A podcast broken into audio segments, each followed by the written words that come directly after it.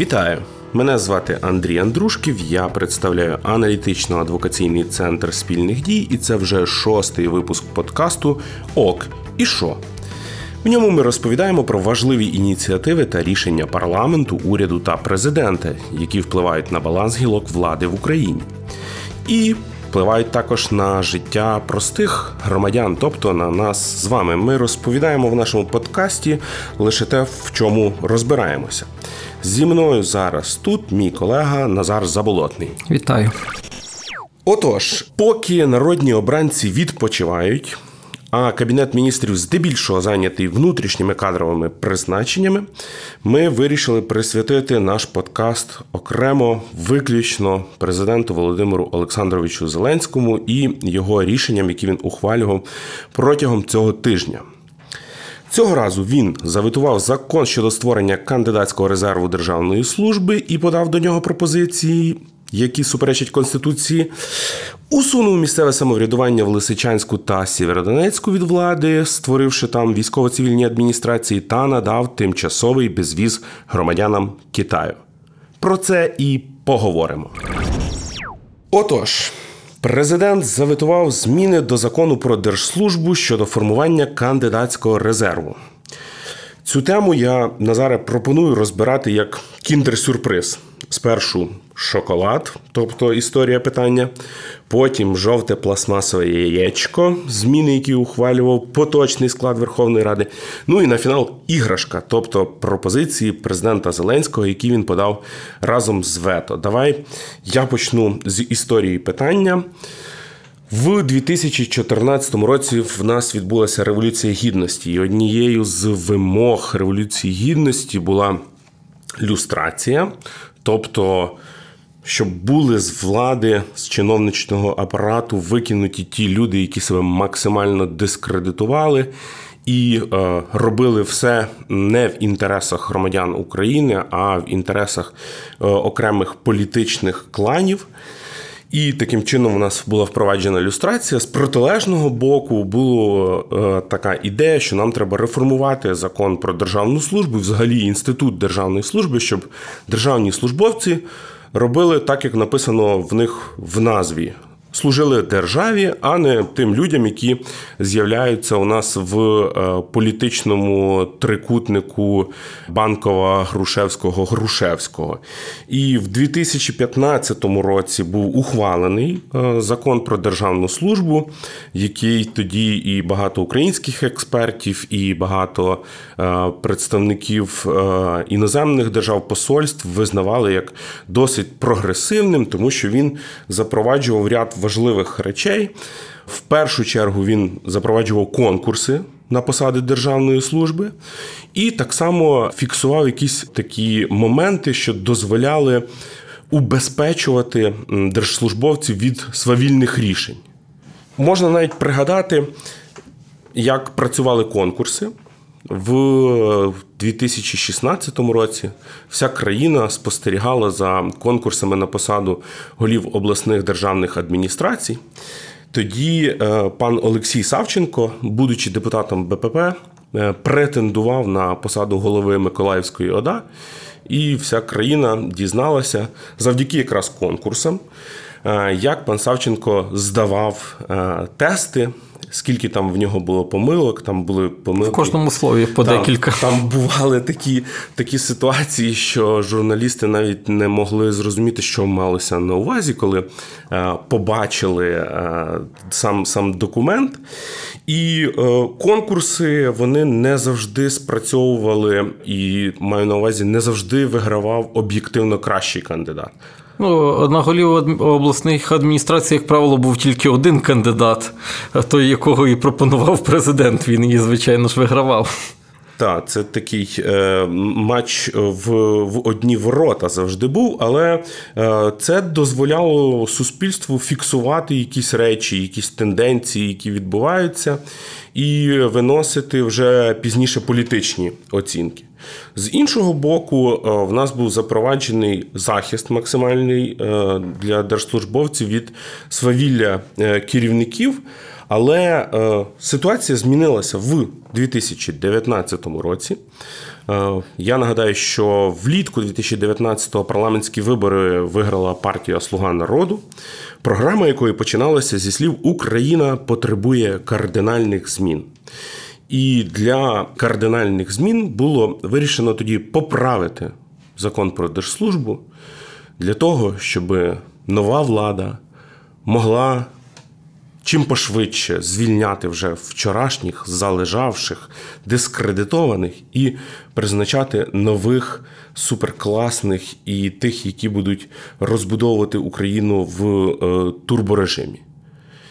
Ось в таких умовах ми змінили черговий раз як країна свій закон про державну службу, що в принципі не дуже сприяє для для розбудови самої держслужби, як думаєш, Назаре? Звичайно, не сприяє. Держслужба це, по-перше, стабільність роботи. А ми постійно кажемо, так, так, ми захищаємо держслужбу, але кожному президенту даємо можливість всіх розігнати і набрати наново. Тому це точно не сприяє стабільності державної служби. Але потім Мало того, що е, в нас дозволили свавільно звільняти, потім ще почався карантин, і виявилося, що можна навіть призначати без конкурсів. Ну, е, як в попередньої влади все списувалось на війну, е, в цієї влади є можливість багато чого списати собі на карантин. Е, я думаю, що більшість вакансій, які виникли, вони ж відкрилися задовго до початку карантину. По півроку рік ніхто нікого не призначав, а тут такі: ой, божечки, коронавірус, треба з ним боротися. Треба попризначати якісь там умовні рибагентства людей, які будуть боротися з коронавірусом там на ставках, наприклад. Тому просто під шумок е, знайшли гарну мотивацію і просунули собі е, таке рішення, яке би дозволяло в ручному режимі призначати потрібних е, людей на потрібні посади. От, і вже після всього цього, це я нагадаю, було в нас весною 2020 року вже влітку 2020 року вирішили ухвалити е, зміни до закону про держслужби і впровадити так званий кадровий резерв. Про що малося на увазі депутатам, які ухвалювали оце рішення про кадровий резерв Назаре? Досить часто буває так, що під час конкурсів декілька людей долають умовний прохідний бар'єр, ну і беруть того, в кого найвищий результат. А ті там двоє, троє чи більше людей, які його подолали, не попадають на державну службу. Але в принципі вони відповідають тим вимогам, які є до державного службовця. То пропонується створити реєстр, дані таких осіб будуть заноситися. Якщо буде з'являтися вакансія, які вони будуть відповідати, їм буде пропонуватися взяти участь в конкурсі. В цьому було, була головна суть проєкту. Також там прикінцевими положеннями цього проєкту намагалися вирішити проблему з цими контрактами е, на час карантину. Хотілося сказати, на час особливого періоду. На час особливого періоду боротьби з китайською чумою. Там депутати дещо скорочували той срок, на який мали бути укладені ці контракти, порівняно з тим, що обіцялося на момент їхнього укладення. Тобто ви знайшли таку собі машину часу. Ну, Тут не стільки машина часу, скільки е, зміна коней е, під час переправи, чого не можна робити. Наша конституція каже, що ми керуємося верховенством права. До верховенства права, як е, один з елементів, належить принцип правової визначеності. Тобто право має передбачати на якийсь час відносини. Е, тут е, минуло дуже мало часу, буквально три місяці від прийняття першої норми. Ми її міняємо. Ну і це істотно впливає на тих е, людей, які уклали і так короткострокові контракти. Тому, в принципі, в президента підстави для застосування вето були. Тобто, президент, як гарант конституції, от станом на ось цей момент, ветуючи ухвалений закон, він поки що робить все, як має робити. Так, саме вето, в принципі, підставим е, під собою мало.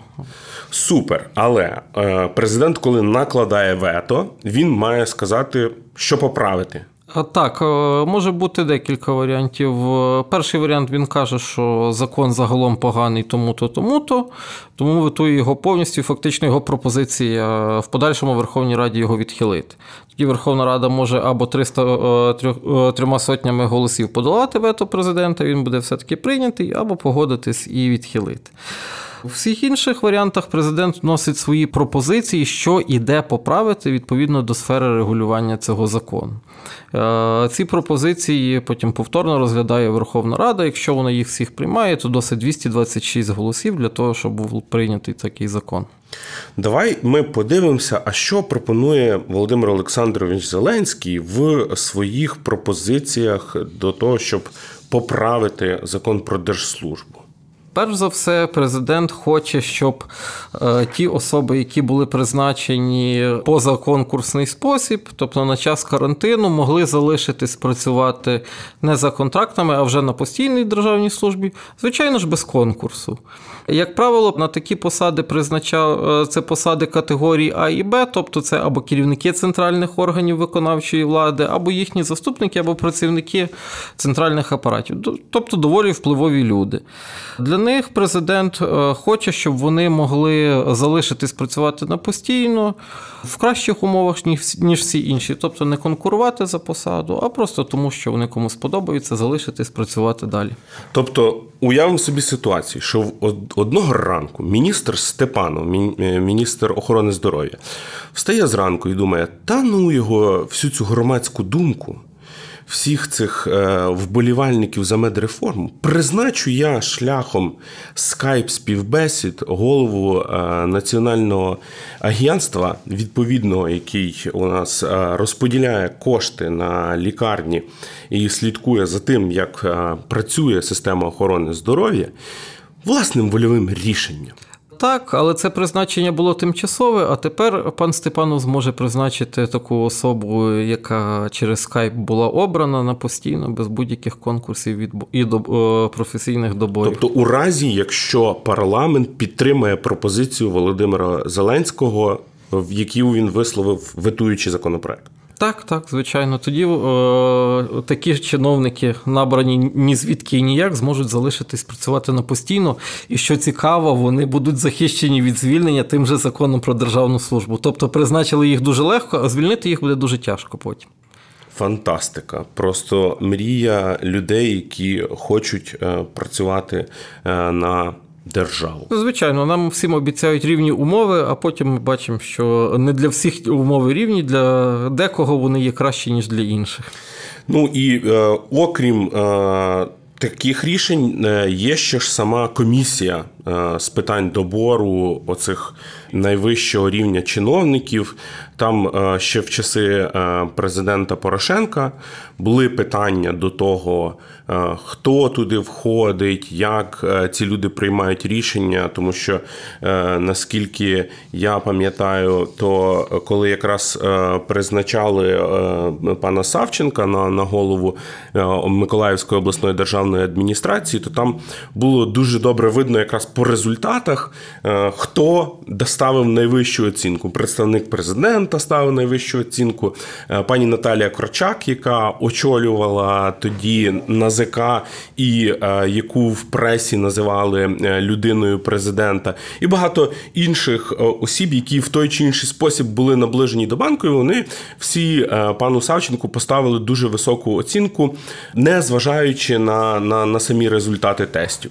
Зараз е, президент Зеленський пропонує якось навіть поміняти цих людей в комісії? Ну, комісія, при тому, що вона завжди була слабка і трохи незалежна, е, завжди чомусь муляла. Незалежна чи залежна? Залежна. залежна. Чомусь дуже муляла очі всім президентам. Варто нагадати, що після легендарного конкурсу Савченка президент вирішив, що для голів обладміністрації і районних адміністрацій треба створити свою маленьку затишну комісію. Може, десь комісійку. Комісійку при президенті само по-моєму, яка буде не дуже писемних людей, як пан Савченко, відбирати і призначати головами обласних і районних адміністрацій.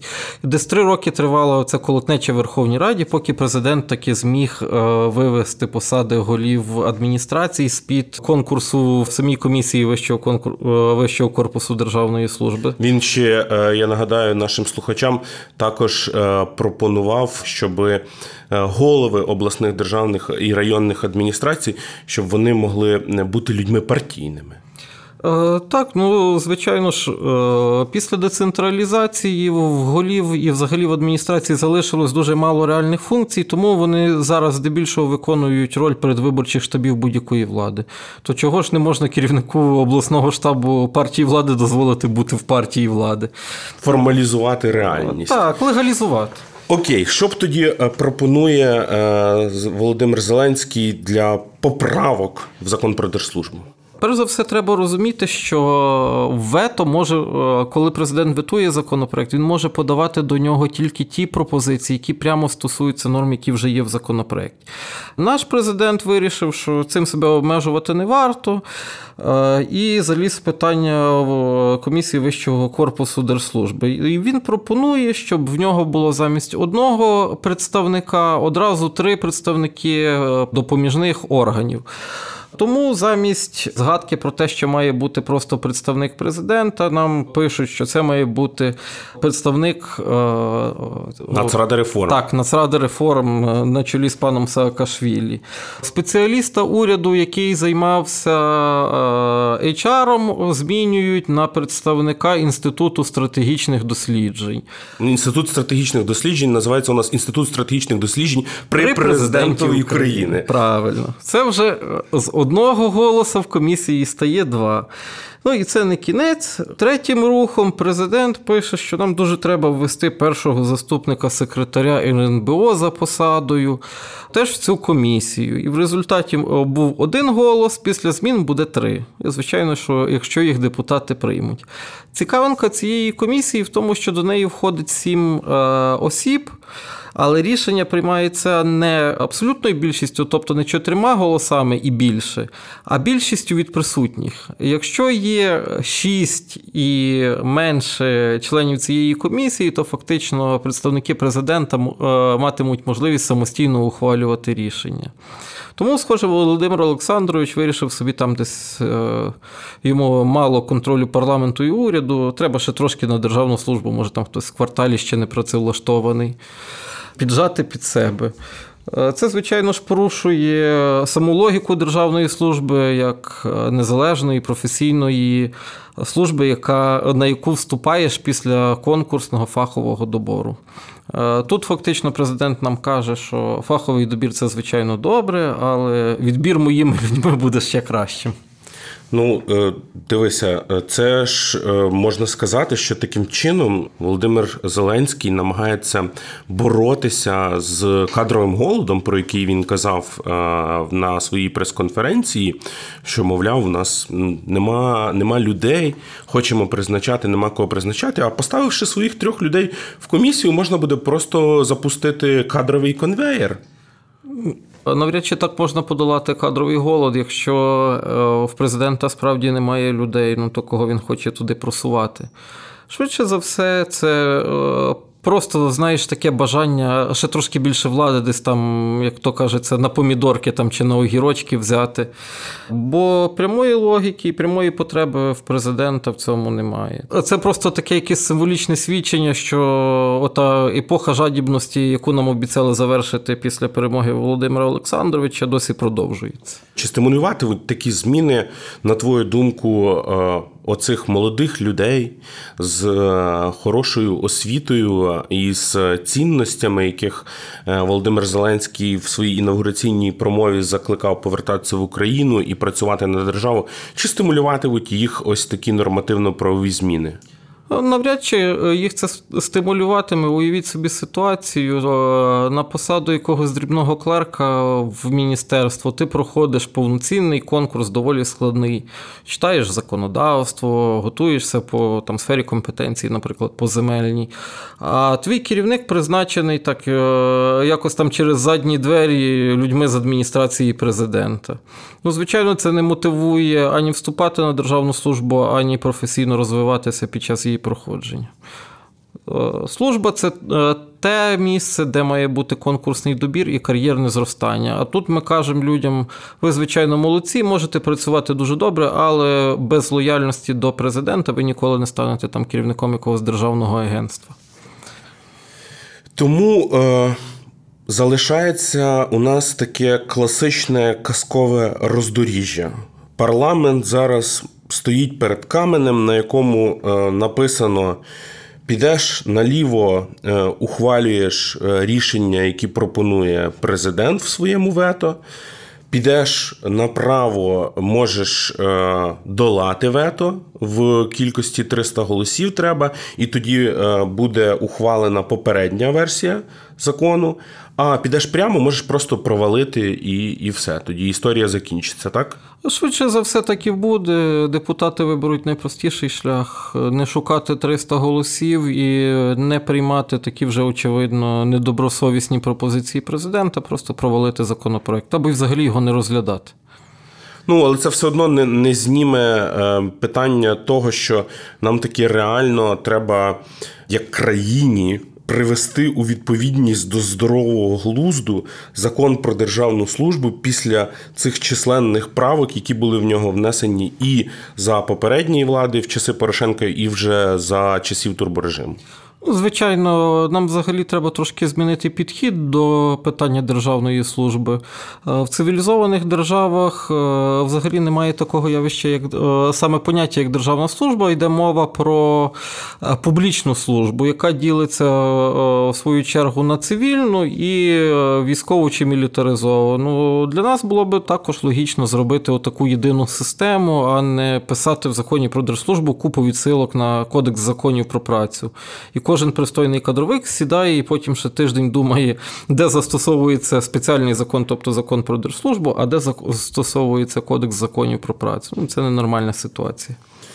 Ну, будемо надіятися, що можливо е, вже в наступній сесії період швидких і простих рішень у нас добіжить до кінця, і е, законотворці почнуть працювати комплексно з питаннями, які впливають в кінцевому результаті на життя усіх громадян. Будемо сподіватися, але поки що шансів на це так виглядає небагато. Наступне рішення президента. Е, президент Зеленський створив військово-цивільні адміністрації в Лисичанську та Сєвєродонецьку. Мери і міські ради Лисичанська та Сєвєродонецька припиняють свої повноваження. Як пояснюють е, в засобах масової інформації, це усуває проблему з фактичним безладдям у Лисичанську і Сєвєродонецьку, яке було спричинено конфліктами між мерами та міськими радами. Давай послухаємо ми, Назари, і слухачі нашого подкасту пряму мову е, громадян, які живуть на цих територіях. Я з оптимізмом сприймаю це рішення, оскільки та ситуація, яка склалася в Сєвєродонецькій міській раді, діяльність якої була практично заблокована. Не знаю. Може, щось получше. Может, вода появится, может, какой-то порядок наведется, потому что Шилин в Лисичанске, по-моему, никакого порядка не делает. У нас часто не лише на е, територіях, які е, знаходяться е, близько до лінії фронту, трапляються такі ситуації, коли міська рада, мер, виконком заходять в клінч І далі нічого не відбувається. Найближчий е, приклад, який мені спадає на думку, це, наприклад, Чернівці, де в результаті такого тривалого конфлікту місто опинилося без е, нових е, чи оновлених тролейбусів, без і доріг, без доріг і без якоїсь реальної місцевої політики, хоча б в частині інфраструктури та благоустрою. І е, Володимир Зеленський своїм рішенням вирішив от розрубати Гордіїв вузол і провадити там військово-цивільні адміністрації. Що таке Назаре військово-цивільні адміністрації? Давай спочатку пояснимо нашим слухачам. Військово-цивільні адміністрації, просто кажучи, це така правова суміш бульдога з носорогом, яка виникла, що я не помиляюсь, на початку чи в кінці 14-го, чи на початку 15-го року, через те, що в прифронтових чи звільнених населених пунктах Донецької і Луганської областей. Значна частина місцевих депутатів, мери підтримували окупаційну владу. Тому, коли е, наші війська повернули контроль державі над тими територіями, вони просто потікали. Е, там в Донецьку, Луганську окуповані, і в результаті е, громади залишились без будь-якого місцевого самоврядування. Ну, звичайно, що під час активних бойових дій ніхто б вибори не проводив. А президент не хотів вводити воєнний стан, який би дав механізми, там би військове командування займалося забезпеченням е, побуту в тих містах і селах. Виконувало функції виконавчої влади. Так, і виконавчої влади, і місцевого самоврядування. Тому Петро Олексійович вирішив створити таку гібридну штуку військово-цивільній адміністрації, які в собі мали поєднувати на районному і обласному рівні функції і е, районних рад як органів місцевого самоврядування районних і обласних рад і районних і обласних адміністрацій. Отаке собі Макофі два в одному, е, яким керує, як правило, або військовий, або поліцейський високий чин. Ну, Всі пам'ятаємо пана Геннадія Москаля в Луганській області тривалий час. В містах ці адміністрації фактично виконують е, роль одночасно мерів і міських рад. Також вони були запроваджені в досить багатьох містах через те, що не було ні мерів, ні депутатів, неможливо скликати сесії. Е, ради в 2015 році їхня кількість стала дещо меншою, бо були проведені вибори, однак залишились на обласному рівні Донецька і Луганська військово-цивільні обласні адміністрації. Е, наскільки я пам'ятаю, то у нас є в Конституції визначений перелік того, що може бути органами самоврядування, і того, що може бути органами виконавчої влади на місцях. І там далі почнеться сюрприз. Так, там немає військово-цивільних адміністрацій, і Конституція не дозволяє нічого інше створювати. Якщо ми кажемо про місцеві органи виконавчої влади, то це обласні і районні адміністрації і в містах Києві та Севастополі. Якщо про органи місцевого самоврядування, ну це на обласному рівні відповідно обласна рада, на районному районна рада, а в містах, е, селах, селищах це сільські селищні ради і відповідні голови сіл, селищ, міст. Третього не дано. Але коли Конституція заважала, коли там президенту і його команді щось дуже хочеться, так само і тут було. Тобто, у нас е, є. Структури, які працюють, виконують якісь функції, але перебувають в позаконституційному нормативно-правовому полі. Ну, так. Е, окей, це сумно. Давай повертаємося до Сєвєродонецька і е, Лисичанська. Навіщо там зараз створює е, президент військово-цивільній адміністрації? Що це дасть громадянам? В Лисичанську і Сєвєродонецьку Тривають дуже давні локальні політичні конфлікти між 50 відтінками чи то 50 осколками партії регіонів, які не можуть поділити там владу. Е, мери сильно сваряться з міськими радами, в результаті ніхто не приймає ніяких рішень. Там В Лисичанську декілька років е, не те, що проблема з водою, її там просто переважно немає. важко сказати, що це вже проблема. В Сєвєродонецьку трошки краща ситуація, бо він зараз виконує роль обласного центру, але також там е, з 15-го року. Міська рада 5 чи 6 разів відправляла міського голову відставку, він 5 чи 6 разів завзято поновлювався через суд. Е, в результаті воно нічого не працює. Тому про створення ВЦА як якусь, е, хоча теж не дуже легально, але альтернативу вирішення ситуації говорили дуже давно. Насправді дивно, що президенту тільки зараз дійшли до цього руки. Ну, але військово-цивільні адміністрації мають припинити свою роботу після того, як будуть встановлені результати місцевих виборів в Сєвєродонецьку і Лисичанську, і е, майбутня місцева влада вступить в свої повноваження. Тобто, це десь буде в листопаді місяці, не пізніше. Так, десь середина листопада. Ну і виходить, що адміністрації, якщо не будуть скасовані вибори, звичайно, що в Лисичанську і в Сєвєродонецьку, то адміністрації військові проіснують десь 4 місяці в чому немає жодного сенсу. Бо, на відміну від обласних і районних адміністрацій, які не треба окремо реєструвати в Мін'юсті, міських як явище не існує. Там ж не було органу виконавчої влади, на базі якого можна їх зробити. Тому їх треба спочатку зареєструвати. Далі голова обласної ВЦА має внести кандидатури на призначення голів міських. Вони мають пройти спецперевірку, це теж декілька місяців. І тільки після того е, призначити на посаду і створювати вже штат військово-цивільної адміністрації. Як правило, це займає в кращому випадку, якщо дуже спішити, 4 місяці. А реально десь півроку до того моменту від створення, коли військово-цивільна адміністрація почне е, хоч якось працювати. Тобто надія е, жителів Лисичанська про те, що з появою військово-цивільної адміністрації з рішенням президента про появу військово-цивільної адміністрації автоматично з'явиться вода і покращиться її якість. Це трошки оманлива історія. На воду на їхньому місці я би не сподівався, по крайній мірі на постійно, але от о, імовірність того, що місцеві голови призначених ВЦА будуть е, кандидатами в мери цих міст, дуже висока. Швидше за все, від президентської ж сили. Тому це може бути такий передвиборчий хід, як взяти місцеву владу в руки для того, щоб провести вибори під себе.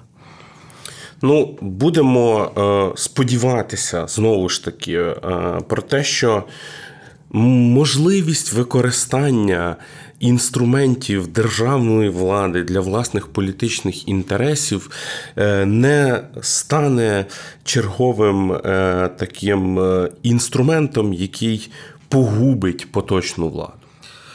Ну, навряд чи такий лока... локальний політичний конфлікт може якось вплинути на долю влади, але накопичення таких дрібних речей е, воно потім повертається на загальнонаціональних виборах, на президентських і на парламентських. Якщо Володимир Олександрович сумнівається, може піти запитатися свого попередника Петра Олексійовича. Тому будемо е, сподіватися, що уроки е, попередників таки в нас е, будуть вивчатися, і думка про те, що можна крутити законом, конституцією, інституціями, як дишлом, розвертати в потрібному собі напрямку, вона все ж таки буде заборонена на на рівні прийняття рішень на рівні Печерських пагорбів. Мені би принаймні цього хотілося. Ну, заборонити її повністю неможливо. Це Внутрішнім собі це, дозволом. Так, це питання е, культури і етики насправді. Е, коли люди думають, що отримавши посаду, у них немає ніяких бар'єрів, і вони застосовують владу рівно в своїх інтересах, як і в державних. Ну, культури, етики, але і так само розуміння того, чим є державне управління. Ой, до розуміння, що таке державне управління, нас ще дуже далеко.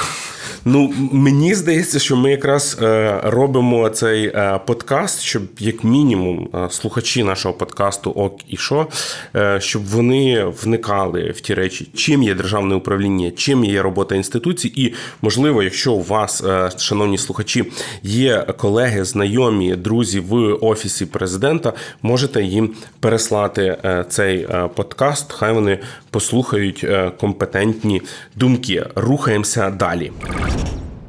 І наостанок, громадяни Китаю з 1 серпня 2020 року по 31 січня 2021 року зможуть в'їжджати на територію України без отримання візи за умови, що будуть перебувати на території нашої держави 30 днів. Е, тому, шановні друзі, якщо ви були Е, минулі роки ще до коронакризи в Європі, і вам е, заважали е, просто величезні кількості туристів з Китаю сфотографуватися на площі Сан Марко біля Ейфелевої вежі, чи десь, наприклад, на Рамблі в Барселоні, то їдьте, будь ласка, в Кам'янець-Подільський, на Потьомкінські сходи, в Чернігів і Олеський замок, тому що вже з 1 серпня є великий ризик, що там буде не так вже і безлюдно, бо е, заполонять китайські туристи чи не заполонять. Ну треба спершу спитати китайських туристів, чи знають вони, де взагалі Україна знаходиться. Ну е, принаймні, це рішення е, так ем, трактують в змі, що от це допоможе привстати з колін українській туристичній галузі.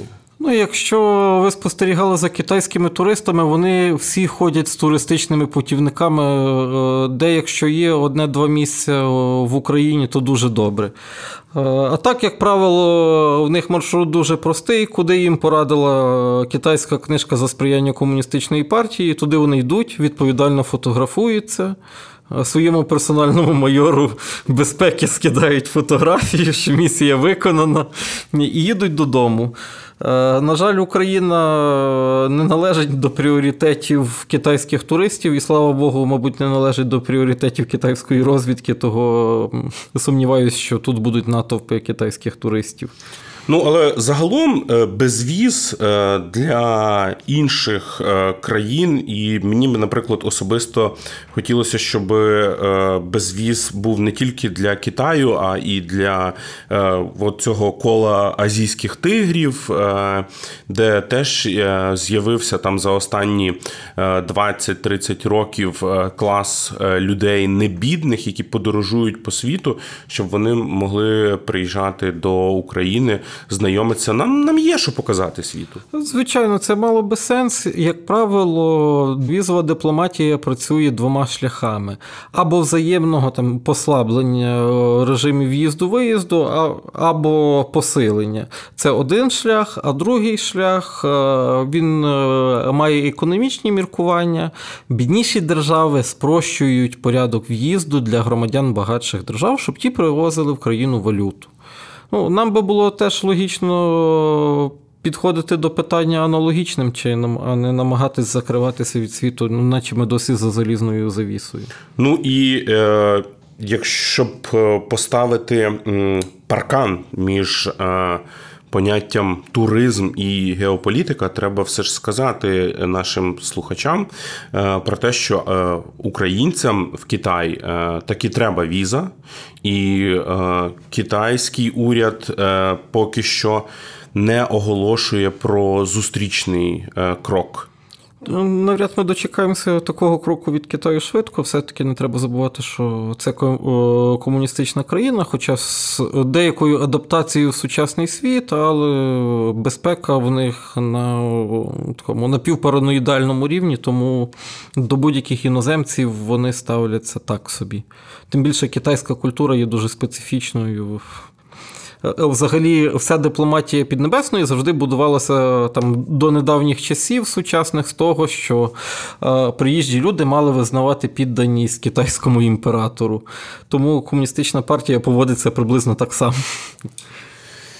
Е, Окей, будемо сподіватися, що цими всіма речима у нас займаються професійні е, українські дипломати і е, українські інституції е, рухаються в напрямку відкриття українських кордонів, розуміючи і безпекові виклики, які стоять перед Україною, і працюючи виключно і в першу чергу чергу на інтереси українського народу. На цьому я би хотів завершити е, цей випуск подкасту ОК і Шо. Е, нагадаю, що це подкаст центру спільних дій про рішення ключових державних інституцій. З вами були Андрій Андрушків та мій колега Назар Заболотний.